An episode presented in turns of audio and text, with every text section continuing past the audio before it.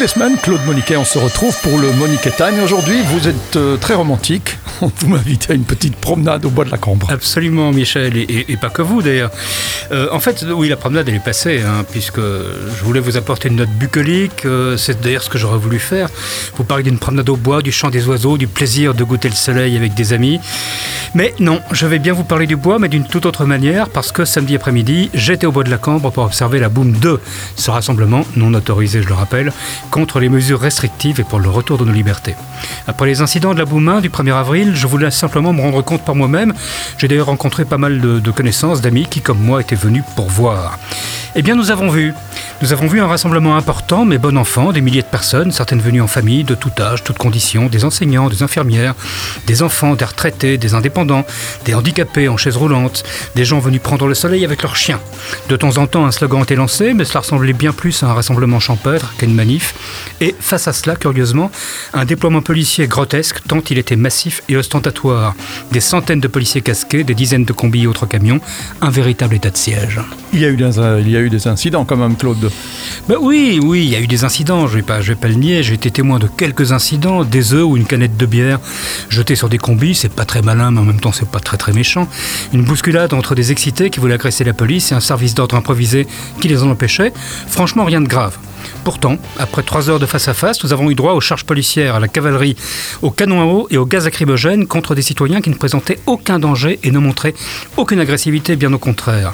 Sur 5 à 6 000 personnes, il y avait peut-être, à tout casser, c'est le cas de le dire, une centaine de casseurs et une autre centaine de personnes alcoolisées et violentes, ni plus ni moins, et ils étaient contenus par les autres manifestants. Ce n'est pas ce que disent les autorités, Claude Et non, ce n'est pas ce que disent les autorités, puisqu'il faut bien qu'elles justifient le déploiement de force et l'usage de la violence. J'ai posté sur les réseaux sociaux des photos que j'ai prises et énormément d'autres images circulent qui donnent une idée assez précise de l'ambiance et de ce qui s'est réellement passé.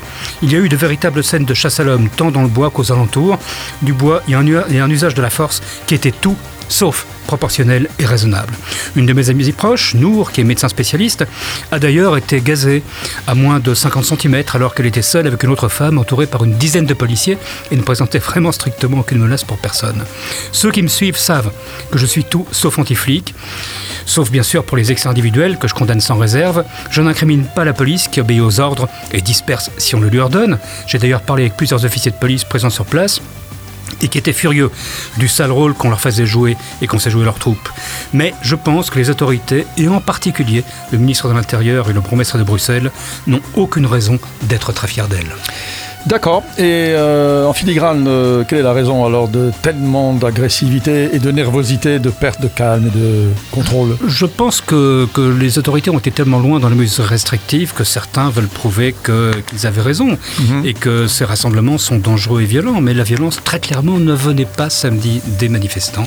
Elle mhm. venait malheureusement des représentants de l'État. D'accord, mais une autre boum est prévue Une autre boum est prévue, la boum 3, le 29 avril, le 29 mai, pardon. Voilà, et alors? Avec demande d'autorisation, à mon avis, ce sera refusé. Quoique le 29 mhm. mai, théoriquement, on sera déjà quand même euh, ça.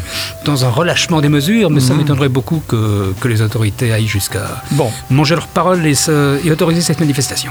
Le Moniquet Time, c'est toutes les semaines, Claude Moniquet. On se retrouve sur SIS la semaine prochaine. Merci. Merci.